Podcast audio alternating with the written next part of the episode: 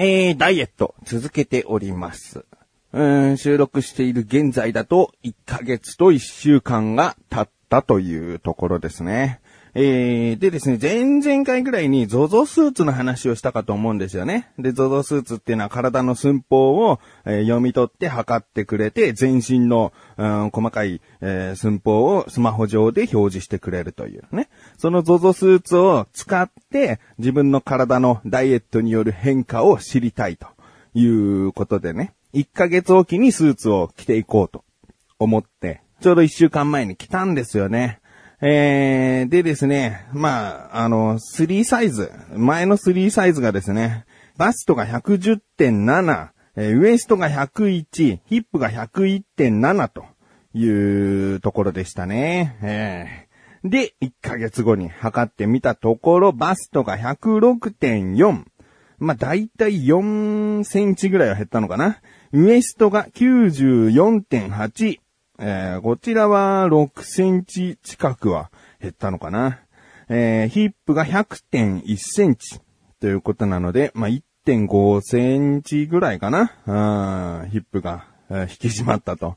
1ヶ月でね。だからバッと言うと、バスト、ウエスト、ヒップは106.4、94.8、101というね。まだまだ、この数字的には、痩せてるねというか、標準だねというところには言ってませんよね。でもこのようにやっぱりちゃんとどこが減ったとかいうのがね、わかるっていうのがね、いいですね。あのー全身数値だけじゃなくて、その 3D のモデリングをしてくれるので、自分のその、まあ見た目というか、そういったところもわかるんですよね。それを見るとね、若干スッキリしているんですよね。うん、だから効果はあるのかなと。普通に、例えば、じゃあ、うん、お風呂上がりとかに自分でこうパンツ一枚になって写真を撮っていったっていうのだと、そのなんかお風呂上がりとかの状態にもよるし、もしかしたらお風呂上がりに撮れずに朝撮ったとかになると、体のこうむくみ具合とかなんか、そういったものとかも出てくるから、うんきちんとした同じ条件で写真だけで見比べるのって難しいよね。となると、このやっぱ ZOZO スーツが 3D モデリングをしてくれているから、なんか条件が揃った感じでこの体格が比較できるっていうのがね、いいですね。えー、今のところですね、7.7キロぐらい痩せました。1ヶ月、1週間でね。えー、なのでこの調子でですね、もっともっと落としていきたいなと思っている自分がお送りします。菊池賞のなだらか向上心。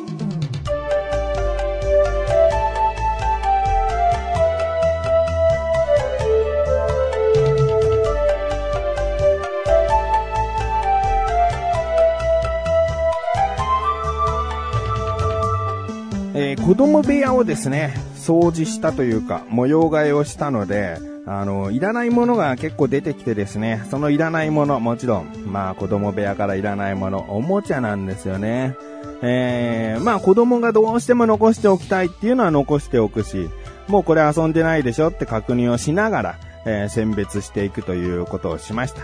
えー、そしたらなかなかの量を出てきましてね、ゴミ袋に例えたら2袋分ぐらいかな。うん、詰めて詰めて。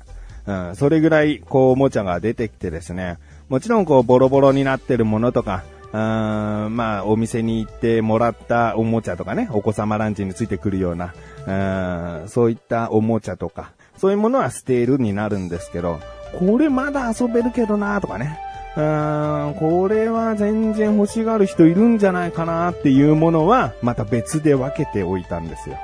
で、こちらをですね、売ろうと。うん。まあ、ただね、処分するっていうのでもさ、あの、大きいものに関したらもしかしたら、こう手間とお金がかかったりもする場合があるから、これを売ることで、えー、もう最悪タダで引き取ってもらえるっていうのでももうメリットなんじゃないかと思ってですね、えー、売りに行きました。で、まずじゃあ売るものですね、いろいろ細々としたものも出てきちゃうんですけど、大きいもので言うと、えー、アンパンマンのノートパソコンとか、アンパンマンのカラオケセット、えーまあ、アンパンマンのノートパソコンは箱がなかったりして、ちょっと使いづらいけど電池入れれば動くし、みたいな。えー、アンパンマンのカラオケセットは、ちっちゃなキーボードにマイクを挿して、マイクから自分の声、えー、も、そのちっちゃいキーボードのスピーカーから出るよっていうね。えー、そういうカラオケセットですね。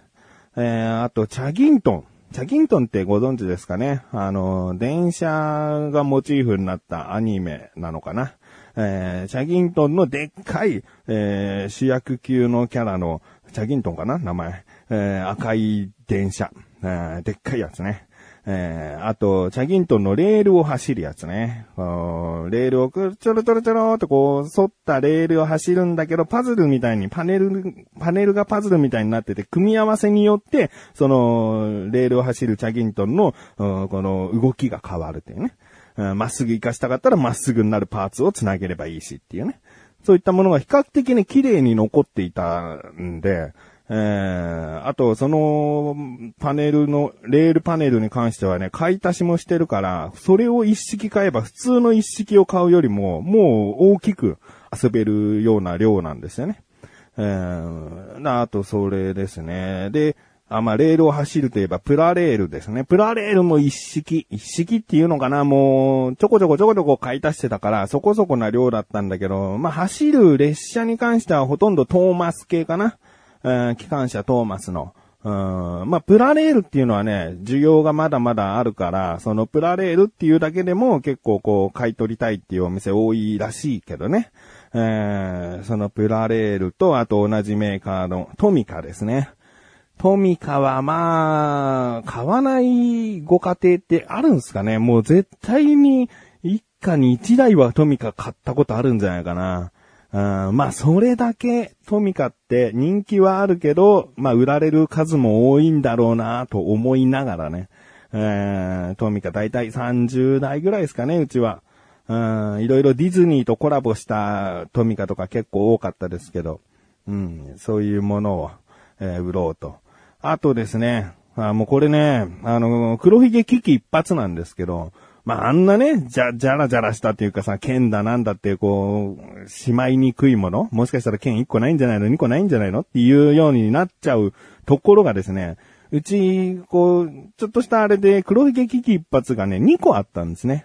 で、1個はもうがっつり遊んで箱もボロボロで剣も多分1個か2個ないような状態の、えー、あって、で、まあそれも遊ばないから捨てるねって捨てたんだけど、もう1個はですね、もう未開封の新品なんですよね。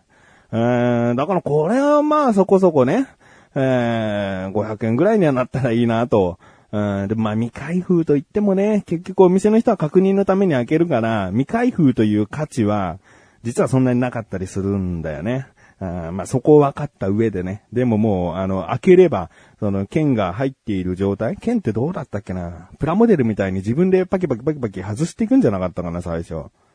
うん、まあ、ちょっと、うん、その時代によるのかもしれないけど、昔はそんな感じだったけど、うん、まあ、新品のね、ビニール袋とかに入ったような新品な状態だから、おそらく、そんな安くはないんじゃないかなと、期待をして。そして最後ですね、これはね、難しいんですよね。えー、ミッキーの結構でかい人形とそれに合わせた、えー、ちっちゃいミッキーの人形。うん、もう大きさ枕ぐらい。大人の枕ぐらいの大きさで寝そべったミッキーがいるんですけど、それに合わせてちっちゃい同じ形の同じ色の寝そべったミッキー。この 2, 2個、ワンセットだったのかな。うん、だからこれがあるんですけど、まあ、ね、ぬいぐるみって基本的に売れないんだよね、確か。うん、だけど、これビニール袋から開けてない、これこそまた未使用の未開封新品、未開封新品ではねえのか、未開封中古品なんですよ。うん、だから、まあ、ぬいぐるみ売れないとはいえ、この開けてないっていうね、もうだから汚れも一切もうついてないし、ちゃんと親子のセット、親子、ミッキーとミッキーだけど、うん、大小のセット、うん、になってるっていうところがですね、どうかなと思って。まあ、他ね、いろいろありましたけれども、まあ、記憶に残ってるのはその辺ですね。おもちゃ以外だとね、抱っこ紐も一応持ってったんですよね。神さんが言うのは、これはすげえいい抱っこ紐だと。いや、ちょっと汚れちらほらあるけどな、って言ったんだけど、いや、これはね、あの、こんだけ汚れてても欲しいっていう人は絶対いるはずっていうね。だからすげえ汚れてるから、これ500円ですって売るってなったら、絶対に500円だったら買いたいっていう人がいるんだとね。えー、神さんが言うんで、まあ、500円で売るものに対して、えー、いくらで買い取ってくれんだっていう話だけど、まあまあ、じゃあ、持っていこうということでですね。持っていったところ、僕の予想ではそうですね。えー、まあ今言ったものでってことじゃなくて、他にもね、細々あるんで、まあ全部含めて5000円ぐらいになったらいいなっていうね、高望み。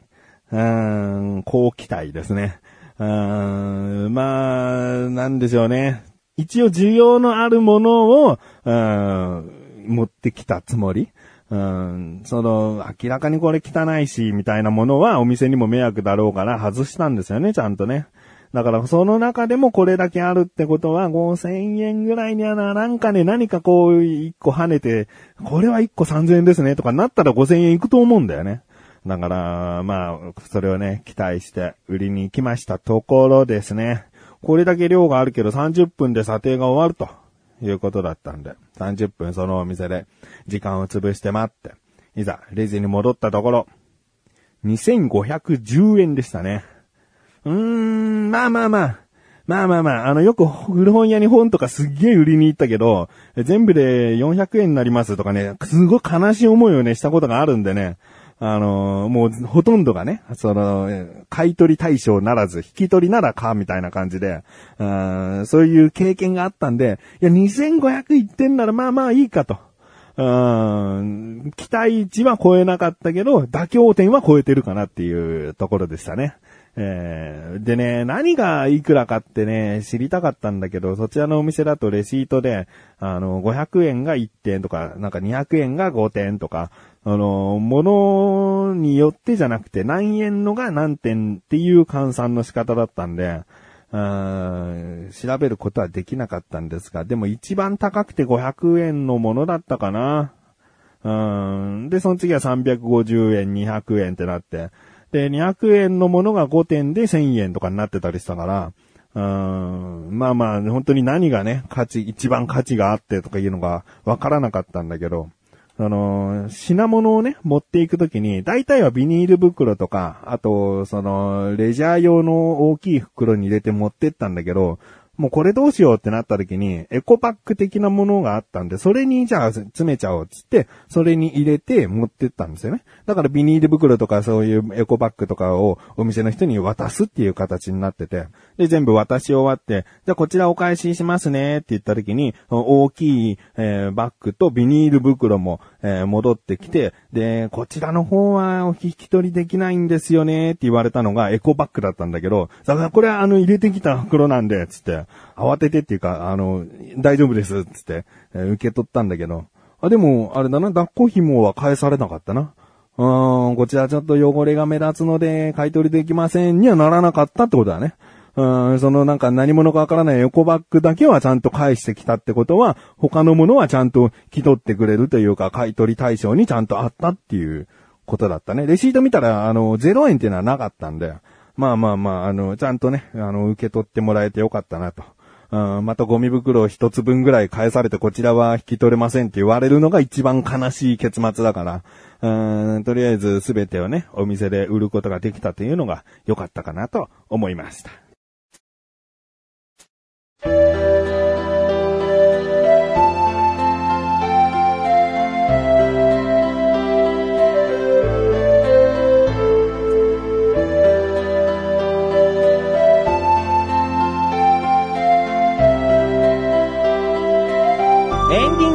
そしてすぐお知らせです。このなだらか向上心が配信されたと同時に更新されました、菅井菊池のコンビニ侍聞いてみてください。今回は菅井からのおすすめ食品で、パンプキンプリンドリンクという、